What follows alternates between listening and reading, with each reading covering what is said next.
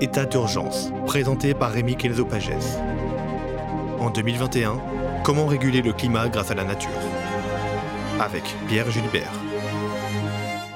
Bonjour à toutes et à tous et bonne année. Nous voilà en 2021 après une sale année 2020 qu'on veut pour la plupart laisser derrière nous. Malheureusement en 2021, nous devons toujours répondre aux dangers qui menacent l'humanité.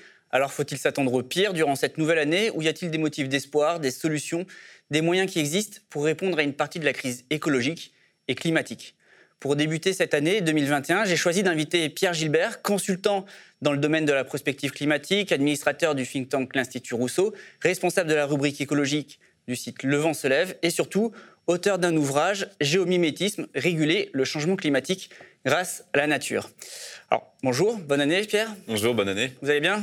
Très bien, et vous? Très très bien. Alors, ce qu'on vit aujourd'hui euh, et ce qu'on a vécu euh, notamment en 2020 risque de n'être rien comparé euh, à ce qu'on pourrait vivre à l'avenir. Bah, malheureusement, oui, si on ne fait rien. En l'occurrence, l'enjeu, il est, toujours le même. Hein. Il est à la fois d'atténuer au maximum le changement climatique, c'est-à-dire de faire en sorte qu'on n'émette plus de CO2, ou du moins qu'on réduise drastiquement nos émissions. Hein. C'est l'atténuation du changement climatique. Donc pour ça, il faut sortir des énergies fossiles le plus rapidement possible et atteindre ce qu'on appelle la neutralité carbone en 2050. Euh, hein, c'est ça nos objectifs à l'échelle de l'Union européenne. C'est-à-dire qu'on n'émet pas plus que ce qu'on absorbe. Et puis, il va falloir aussi s'adapter au changement climatique, puisque euh, il a déjà débuté. Euh, les catastrophes naturelles se multiplient. L'année 2020 a encore été une année de record, puisque c'est l'année la plus chaude que l'humanité ait connue, alors qu'on est euh, dans une année qui est dite de El Niña, donc qui est censée pas être justement chaude, disons que les voyants sont au rouge et, euh, malheureusement euh, la petite musique des dégâts climatiques s'accélère. On a encore récemment une, étude qui est, parue qui montre que au bas mot, les catastrophes naturelles cette année, c'est 130 milliards de dollars de dégâts. C'est certainement largement sous-estimé, mais ce phénomène devrait aller croissant malheureusement. Il y a des phénomènes d'emballement. Vous vous dites, on peut craindre le pire pour, euh, pour la suite. Même euh, Gaël euh, Giraud, qui a écrit votre préface, le dit aussi. Si on n'agit pas, ce qui nous attend pourrait tout simplement être incompatible en fait avec la survie de l'espèce humaine sur Terre. Absolument. Disons que si on reste sur ces trajectoires-là d'émissions, le réchauffement climatique en 2100, c'est probablement aux alentours de plus 5 degrés. On a déjà réchauffé l'atmosphère de à peu près euh, plus 1,1 degré euh, depuis l'ère pré-industrielle. Hein. c'est, euh, à peu près 1850, c'est, la base sur laquelle généralement on compte le, réchauffement. Et donc cette trajectoire-là, elle est inconnue à l'échelle géologique en si peu de temps. Aucun écosystème naturel n'est capable de s'adapter potentiellement aussi vite et a fortiori des civilisations humaines. À part euh, pour quelques exemples assez déterminés dans l'espace et dans le temps, euh, n'ont jamais eu à connaître de changements aussi brutaux. Je vous ai invité, Pierre, parce que euh, je voulais voir avec vous ce qui nous attend, mais aussi euh, quelques motifs d'espoir que vous esquissez euh, dans vos travaux. Parce que vous, vous êtes, en relativisant tout de même, plutôt optimiste avec le géomimétisme, cette notion nouvelle que, que vous développez. vous proposez des moyens face à la crise climatique. Pour cela, il faut limiter le réchauffement, vous venez de le dire. Il faut trouver des moyens de séquestrer le carbone. Et vous proposez donc cette technique, le géomimétisme. Et qu'est-ce que c'est exactement que le géomimétisme? Sur la question de l'optimisme, effectivement, euh, mon optimisme me vient du fait de voir que les blocages ne sont euh, que politiques. On y reviendra peut-être, mais euh, sur ce qui est de si on avait carte blanche et si on se donnait les moyens en tant qu'humanité d'affronter au maximum ce défi climatique, on pourrait probablement largement réduire les dégâts à venir et présents. Pour réduire ces dégâts, effectivement, il faut sortir des énergies carbonées. 70% hein. des émissions de CO2 c'est le pétrole, le charbon, le gaz euh, qu'on extrait euh, des couches profondes et qu'on relargue dans l'atmosphère. Et puis on a 30% euh, d'émissions qui sont dues à ce qu'on appelle les changements d'affectation du sol, c'est-à-dire quand on rase des forêts, quand on urbanise, quand on, bétonne, donc en fait quand on empêche le milieu naturel d'absorber du CO2. Et, moi c'est surtout ça qui m'intéresse en l'occurrence dans ce bouquin, c'est comment est-ce qu'on fait pour à la fois protéger et renforcer ces puits naturels de carbone. Les puits naturels de carbone, c'est bah, typiquement euh, euh, les milieux forestiers. Hein, ça, vient à l'esprit de, tout le monde. Euh, l'arbre absorbe du carbone à la fois dans son bois puis dans les sols. On a les milieux agricoles, surtout quand on fait de l'agroécologie. Donc l'agriculture industrielle, on émet du carbone parce qu'on laboure parce que les rizières, parce que le bétail, parce que l'agroécologie, justement, l'idée c'est de changer cette logique-là pour que les sols agricoles deviennent des puits. On a aussi les zones humides, qui sont un puits naturel euh, qui est moins connu, mais qui est très, très efficace. Euh, les zones humides, c'est à peu près 3% de la surface des terres émergées, mais pourtant, c'est 30% du carbone terrestre qui est stocké dans ces zones. Pourquoi? Parce que euh, dans un milieu qui est humide, les plantes, quand elles poussent et quand elles meurent, bah, la matière organique, elle tombe dans une eau qui est pauvre en oxygène, donc elle se dégrade pas pas très bien, elle ne se transforme pas en CO2, CO2, donc deux oxygènes.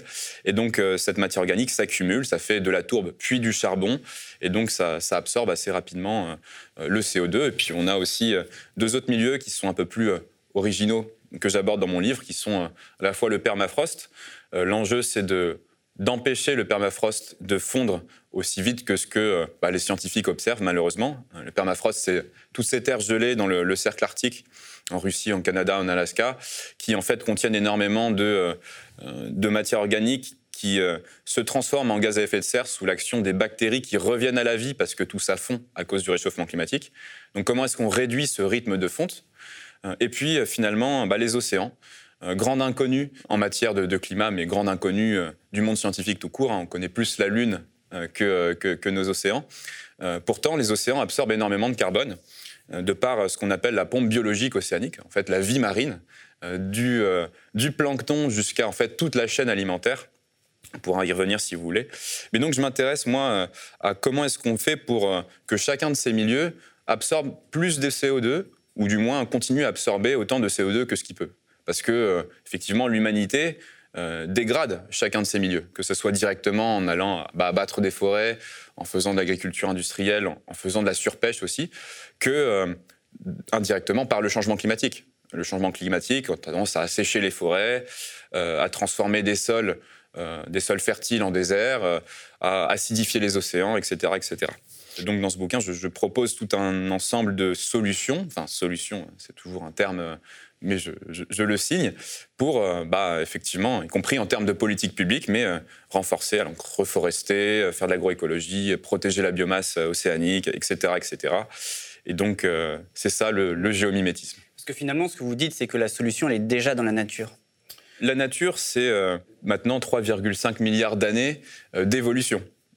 Cette évolution, c'est est notamment mue par un mécanisme qui s'appelle la, sélection naturelle, hein, Charles Darwin, et euh, les espèces qui survivent et se perfectionnent au fil des, millions d'années euh, sont les espèces qui euh, consomment le moins d'énergie pour un résultat maximum. Par exemple, un, prédateur qui, qui, fait trop de mouvements pour avoir une proie, bah, en fait, il, consomme beaucoup d'énergie.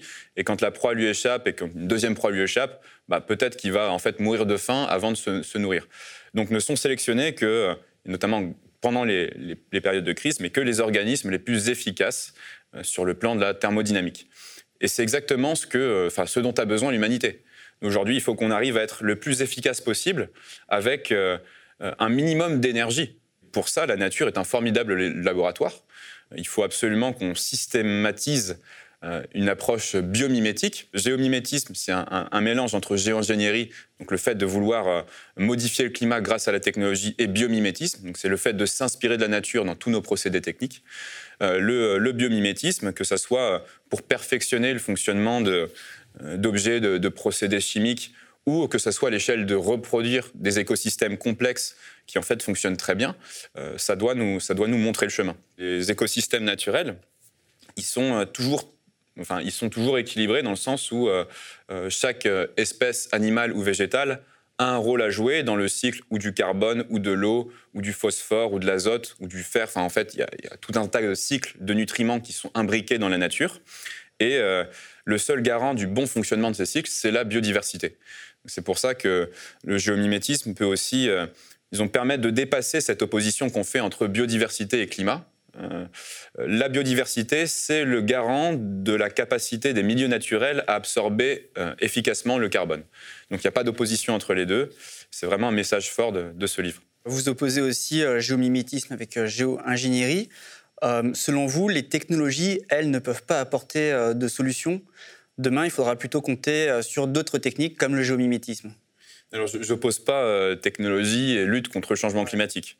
Au contraire, le, le géomimétisme, quelque part, c'est un progrès technologique, enfin, dans le sens de progrès scientifique, parce que bah, typiquement, faire de l'agroécologie, donc faire, enfin, recréer des symbioses entre différents végétaux et différents animaux pour être plus productif sur le plan agricole avec euh, moins d'intrants, voire zéro intrant, euh, bah, c'est un progrès scientifique. Il va falloir que nos ingénieurs agronomes comprennent bien les, toutes ces symbioses-là, toutes ces interactions-là. Euh, donc ça veut aussi dire augmenter les, budgets de la R&D publique, privée. Enfin, voilà, il y, a des politiques publiques très concrètes qui en découlent. Donc je, je, je n'oppose pas systématiquement les deux, mais certaines personnes le font et certaines personnes pensent que la technologie peut euh, miraculeusement nous sauver de, ce, de cette impasse parce qu'elle nous aurait toujours sauvés. Hein. On a des gens qui pensent que, que l'histoire se répète et que l'humanité s'en sortira quoi qu'il arrive, et qui nous proposent justement ces solutions de géoingénierie. parce que là, il y a beaucoup de programmes qui sont mis en place, notamment aux États-Unis. Voilà.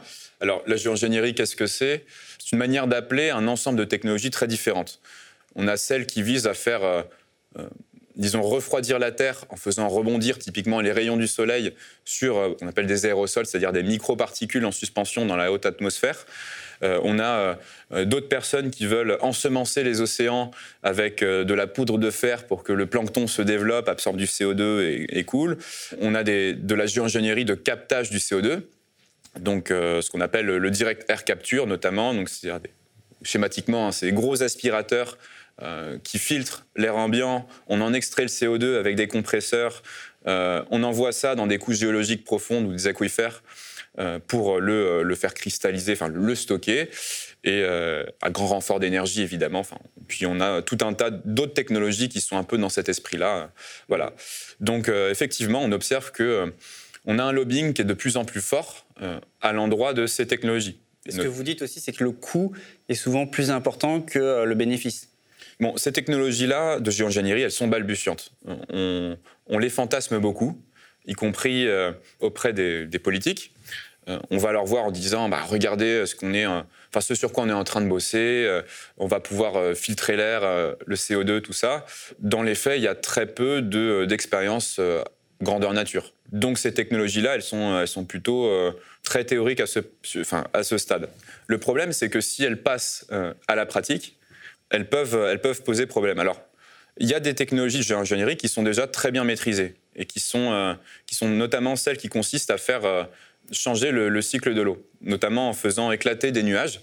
C'est ce qu'on appelle l'ensemencement des nuages. Hein. C'est une pratique qui est, qui est, bien maîtrisée même depuis la, la guerre du Vietnam, puisque mmh. l'US Air Force a utilisé enfin, à ensemencer des nuages pour inonder euh, la piste Ho Chi Minh, pour euh, empêcher le, ravitaillement du, du, Viet Cong, et ça avait plutôt bien marché à l'époque.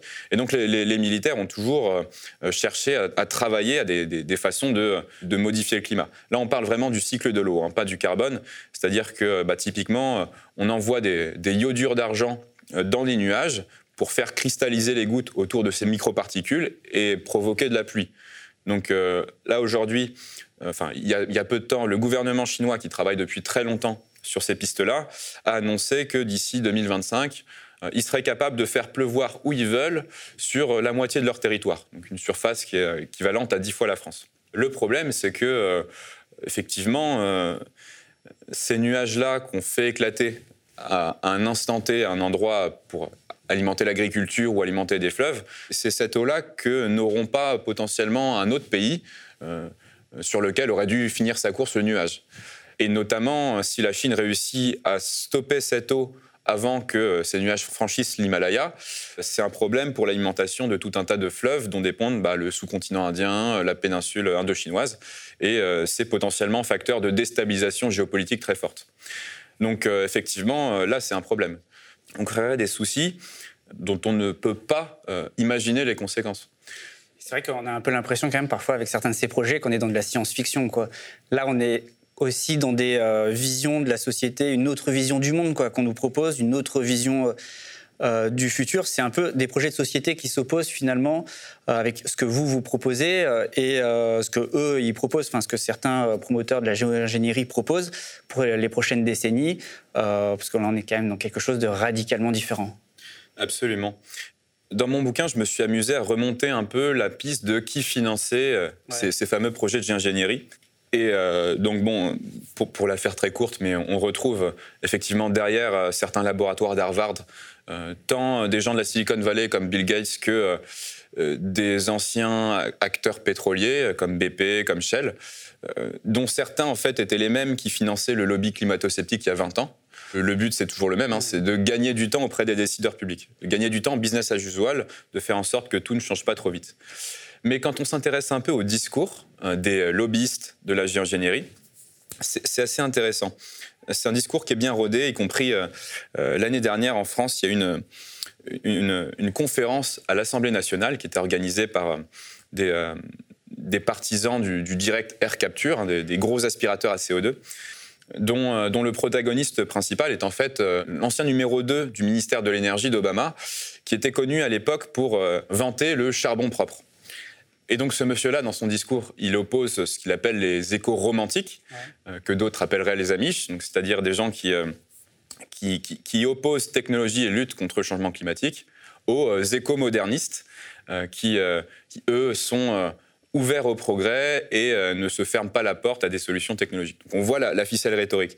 Et cette opposition entre éco-romantique et éco-moderniste, c'est un, linguiste américain qui s'appelle Steven Pinker qui, l'a inventé, qui l'apporte. Et ce, ce monsieur-là, en plus d'être linguiste, c'est un c'est un farouche partisan du, libre marché. C'est un, libertarien néolibéral. Euh, et donc, c'est intéressant de voir, de voir qui soutient quoi. effectivement, l'approche géomimétique, elle, prend euh, l'inverse de, cette logique-là. Euh, puisque quand on renforce des puits naturels de carbone, on a besoin finalement de peu d'intrants on, compte sur la nature pour s'autoréguler, créer une plus-value en termes de, production de matière organique, euh, en termes de captage de CO2. On a besoin de mettre ça en place, mais on n'a pas besoin de. Enfin, c'est pas un marché. Euh, je veux dire, une agriculture euh, biologique qui crée un équilibre entre bah, l'élevage une rotation de culture entre des légumineuses, des grandes cultures, en fait, qui, enrichissent les sols en azote par eux-mêmes, donc pas besoin d'engrais, euh, qui n'ont pas besoin de pesticides parce qu'en fait, on a des haies qui abritent des prédateurs naturels aux parasites, enfin bref, donc pas besoin de, pas besoin de payer tout ça. Donc en fait, c'est euh, ça va contre la logique de marché. Qu'on n'a plus besoin d'engrais, plus besoin de pesticides, euh, pas forcément besoin de toute cette machinerie euh, euh, qu'on vend systématiquement au monde agricole, moins besoin d'infrastructures d'irrigation, puisque bah, les arbres ont aussi ce rôle de pompe naturelle. donc voilà, on, est, on est sur une, une, approche qui est beaucoup plus douce. Et le géomimétisme ne peut pas être du tout considéré comme de la géo-ingénierie alors, il s'agit effectivement d'avoir un impact sur le climat euh, grâce à l'action humaine, puisqu'on va aider la nature euh, à capter plus de CO2, donc à réguler le changement climatique. Mais euh, il s'agit en aucun cas de miser exclusivement sur la technologie. Et puis, on, observe qu'il faut faire attention parfois, parce que quand on parle de reforestation, par exemple, on se rend compte que euh, certains appellent de la reforestation euh, le fait de planter des monocultures d'arbres, de faire de la sylviculture à grande échelle euh, pour pouvoir l'exploiter ensuite économiquement, parce qu'on en fait du papier, on en fait de, l'énergie, enfin bref. Des monocultures d'arbres, ce sont des déserts biologiques. C'est-à-dire que les, forêts ne sont pas faites d'une seule, seule essence d'arbres, il faut un équilibre entre plusieurs espèces pour que bah, tel et tel abrite des euh, des oiseaux ou des insectes qui en fait vont manger les parasites qui s'attaquent à tel autre arbre. Je parle à peine du, monde animal, mais euh, du coup, on a euh, des forêts en monoculture qui sont de véritables déserts biologiques, qui assèchent les sols parce qu'on a des racines qui sont toutes au même niveau et donc qui flambent beaucoup plus facilement. Quand on a des, grands incendies, a fortiori dans le sud de l'Europe, les premières forêts qui flambent, ce sont les monocultures d'eucalyptus, de pin, douglas, enfin bref. donc, encore une fois, quand on veut reforester, si on reforeste en monoculture, on fait de la géoingénierie quelque part, puisque ça n'existe pas la monoculture dans la nature. Mais si on reforeste en reproduisant les écosystèmes naturels, donc en combinant différentes espèces qui soient à la fois des espèces locales, euh, mais aussi adaptées au changement climatique, puisqu'on ne va pas planter aujourd'hui des arbres qui dans 30 ans vont mourir, ça n'a pas de sens, bah là on fait du, on fait du géomimétisme. Parfois la frontière est ténue.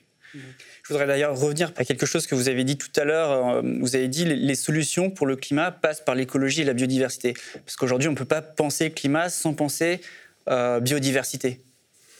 Euh, absolument. on a tendance à opposer les deux, même si les scientifiques mm. refusent cela. C'est en ça aussi que votre notion de géomimétisme est un peu nouvelle, quoi. bah, C'est-à-dire que mon but, à travers cette notion-là, c'était de. Enfin, c'est aussi de faciliter euh, des propositions de politique publique, notamment pendant bah, les COP, en fait, euh, euh, pour la diplomatie climatique, puisqu'aujourd'hui, on a d'un côté le GIEC, qui sont en fait l'ensemble des scientifiques qui traitent du climat, et l'IPBES, pareil, mais pour la biodiversité. Et donc, chacun fait des rapports, chacun organise des, des grands sommets mondiaux. Et alors, même si on a des scientifiques qui essayent d'imbriquer les deux systématiquement, euh, en termes de politique publique qui ressort de l'un ou l'autre de ces grands événements, bah, on, a une dissociation de fait. Euh, le changement climatique, par ailleurs, c'est la troisième cause d'extinction de la biodiversité. Pour moi, cette divergence-là, euh, elle doit être abolie, elle est obsolète parce que, bah, en effet, la biodiversité, c'est ce qui permet au puits de carbone naturel d'être à la fois efficace et durable. une monoculture d'arbres, quelque part, elle n'est pas durable on parle des incendies, mais on, peut aussi parler des ravageurs qui, se répandent avec le changement climatique. Si on a un écosystème qui est diversifié, les, ravageurs vont avoir beaucoup plus de mal à, pénétrer, puisqu'ils vont, se trouver confrontés à des prédateurs naturels. Euh, donc, euh, ces forêts-là vont pouvoir capter durablement du carbone, euh, contrairement aux autres. je peux aussi parler de, des océans, mais la pompe biologique océanique, donc en gros toute la vie marine, euh, bon, plus on a de vie dans les océans, plus on a du carbone qui va finir par couler sur le plancher océanique sous la forme de, cadavres des animaux, de cadavres du plancton. Et donc une petite partie de ce carbone qui va couler va finir par sédimenter euh, à des, températures et euh, une pression, donc des profondeurs qui, sont qui sont telles que euh, des bactéries vont les transformer en, hydrate de méthane et ce méthane ne va pas pouvoir euh, remonter, il va se transformer en glace de méthane. C'est une forme stable du carbone pendant des siècles, voire des millénaires. Bref, donc la logique, c'est que plus on a de vie marine, plus on a in fine bas de, de carbone qui est stocké sous cette forme-là. Donc encore une fois, la biodiversité, euh, elle est hyper importante parce que dans les océans, pour qu'on ait beaucoup de poissons, donc beaucoup de cadavres qui tombent, beaucoup de, baleines, beaucoup de plancton, euh, bien il faut que bah, euh, les bancs de poissons soient en fait euh, protégés des maladies par bah, typiquement des requins qui vont éliminer les individus les plus faibles, les plus malades, donc protéger les bancs de, les récifs coralliens qui sont des pouponnières à poissons, enfin, etc., etc. les baleines qui remuent en fait les nutriments entre les différentes couches océaniques, donc qui permettent un redéploiement du plancton. Enfin bref. Donc chaque, chaque espèce animale a un rôle qui est essentiel pour les espèces végétales, que ce soit terrestres, euh, les arbres, les plantes ou euh, maritimes, donc le phytoplancton, et, donc in fine sur la capacité de ces milieux à capter hmm. du, CO2. Oui, parce que ce sont ces milieux, l'océan, mais aussi les forêts qui régulent le climat. Quoi. Alors oui, on estime que tous ces puits naturels de carbone-là absorbent peut-être entre un tiers et la moitié des émissions de l'humanité chaque année. Et absorbe plus aujourd'hui euh, qu'il y, a, y a 100 ans parce que euh, bah, c'est des milieux qui, en fait, de par la concentration élevée de CO2, bah, euh, sont en sur-régime. les forêts poussent un peu plus vite, les algues prolifèrent plus vite. En tout cas, ce qui est sûr, c'est qu'on ne réussira pas à relever le défi climatique, à atteindre la neutralité carbone sans un déploiement massif du géomimétisme. Vous avez mentionné euh, les travaux de l'IPBES. C'est vrai qu'on n'entend pas souvent parler de l'IPBES, on entend beaucoup parler euh, du GIEC, mais finalement ceux de l'IPBES sont tout aussi importants euh, pour l'humanité. Et puis, vous avez mentionné aussi là, les, rendez-vous diplomatiques. Il y a les, prochains grands rendez-vous, notamment la, COP biodiversité, la COP 15, qui est prochainement prévue, le congrès de la nature également à Marseille. Euh, congrès de. Euh, on y attend quoi? Est-ce qu'il y a encore des enjeux euh, dans ces grands moments, dans ces rendez-vous? Parce que voilà, on parle beaucoup des COP pour le climat, moins de ces rendez-vous. Quelles sont les, propositions à ce niveau-là? Bah, Ce qu'on observe déjà, c'est que le multilatéralisme, il est dans un sale état, si je puis dire, parce que les tensions géopolitiques s'exacerbent entre des grandes puissances qui, en fait, ont tendance à contourner l'ONU systématiquement. Et du coup, on observe aussi que tant la diplomatie climatique, donc à travers les COP, que un peu euh, la, diplomatie biodiversité à travers euh, ces rendez-vous que vous avez mentionnés, sont des espaces dans lesquels les États continuent à pouvoir dialoguer. Euh, tout l'enjeu de, ces rendez-vous-là, c'est d'en obtenir des accords contraignants. Donc, c'est-à-dire que l'ONU oblige ces États à le faire sous peine de, sanctions. On n'a jamais réussi à vraiment le faire pour le climat ou pour la biodiversité, c'est tout le problème. bon, ça nécessite que les États soient prêts à faire ces efforts-là. Ce qui est euh, à la fois peu probable et à la fois euh, de plus en plus porté par des grandes puissances comme, euh, comme la Chine, bon, nouvellement espérons les, États-Unis avec la nouvelle, la nouvelle présidence, et puis euh, l'Union européenne qui, qui, essaye quand même d'avoir un rôle moteur là-dedans. Il ne faut pas désespérer, mais ce qui est sûr, c'est que si on n'a pas un, renforcement assez drastique du multilatéralisme, porté par des pays très volontaires, euh, on, on, va avoir du mal à imposer ces accords-là à tout le monde. Et vous avez commencé cet entretien tout à l'heure en disant que vous étiez un petit peu optimiste parce que finalement les blocages étaient politiques. Mais là, justement, pour mettre en place toutes ces politiques publiques qui sont quand même très ambitieuses, euh, ça demande des planifications, un énorme volontarisme. Vu le rapport de force euh, aujourd'hui à l'échelle internationale, est-ce que vraiment le multilatéralisme aujourd'hui, c'est quand même quelque chose sur lequel on doit compter, euh, sur lequel on peut on peut se reposer. quoi. L'urgence nous impose de compter sur tout, de toute façon. Donc, vous m'avez parlé des COP, c'est pour ça que j'ai embrayé sur le multilatéralisme.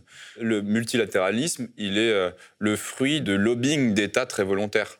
Euh, sinon, il se mm. délite assez naturellement. La France a un rôle particulier parce qu'on est le, le, troisième réseau diplomatique au monde, mais que nos diplomates, en fait, sont, sont généralement les artisans de ces COP. Enfin, on ne le sait pas, mais la diplomatie française, c'est vraiment celle qui abat à l'international le plus de travail pour, pour préparer ces rendez-vous-là. Donc il faut persévérer, mais au-delà du multilatéralisme, euh, la diplomatie, c'est aussi le bilatéralisme, c'est-à-dire c'est les accords entre pays euh, ou entre Union européenne et enfin, des zones économiques. Là aussi, c'est un énorme levier. C'est-à-dire que si on avait un État qui était très volontaire, euh, bah, on pourrait conditionner bah, typiquement nos accords commerciaux à, euh, au fait que bah, tel pays avec qui on, on commerce bah, protège euh, ses puits naturels de carbone ou euh, arrête telle, enfin, la consommation de tel ou tel hydrocarbure et en échange, bon, bah, on a des facilitations commerciales. bon, en fait, l'idée, c'est d'élargir nos propres normes environnementales et sociales à nos partenaires commerciaux. C'est en fait de faire un protectionnisme solidaire et écologique, quelque part. Donc euh, ça, ça peut être un, levier puissant. Euh, L'Union européenne, c'est le premier marché du monde, c'est la première puissance mondiale, et il n'y a pas d'Union européenne sans France. Donc si la France est vraiment volontaire, euh, qu'elle pratique une diplomatie beaucoup plus euh, gaulienne vis-à-vis -vis de l'Union européenne pour la faire changer euh, tout entière sur ces questions de bilatéralisme écologique, il n'y a pas de raison qu'on n'y arrive pas. On peut, s'appuyer sur des partenaires et on peut menacer l'Union européenne de euh, politique de la chaise vide si on ne le fait pas. Enfin, je, pousse euh, l'extrême parce que euh, j'ose espérer que ça ne sera pas si compliqué, peut-être mis à part avec quelques pays de l'Est. Mais voilà. En s'appuyant sur toutes nos armes diplomatiques en même temps, en faisant de la France, par exemple, un vrai phare de la diplomatie climatique, on peut aussi penser qu'on arrivera à faire permuter les choses à ce niveau-là. Alors, dernière question, euh, demain, si on est prêt à mettre en place ces méthodes, le géomimétisme euh, peut-il suffire? Est-ce qu'il est encore possible d'inverser la tendance?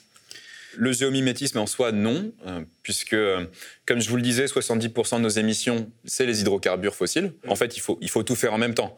Donc, il faut faire du géomimétisme pour euh, déjà annuler ces 30% d'émissions qui sont dues au changement d'affectation du sol. Donc, on arrête la déforestation, on arrête d'artificialiser, on arrête de dégrader les milieux naturels.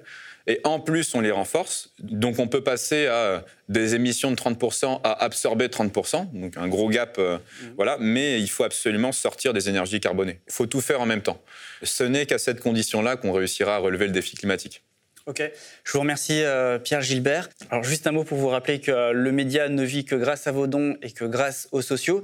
Donc euh, pour nous soutenir, n'hésitez pas à venir sur le site lemediatv.fr pour nous faire un don pour devenir sociaux. Puis je vous rappelle également que ces émissions sont également disponibles sur les plateformes de podcast. Vous pouvez les écouter et les retrouver sur les différentes plateformes. En attendant, je vous dis à bientôt. Merci Pierre. Merci. Le média est indépendant des puissances financières et n'existe que grâce à vos dons. Soutenez-nous sur lemediatv.fr. Et pour ne rien rater de nos contenus, abonnez-vous à nos podcasts.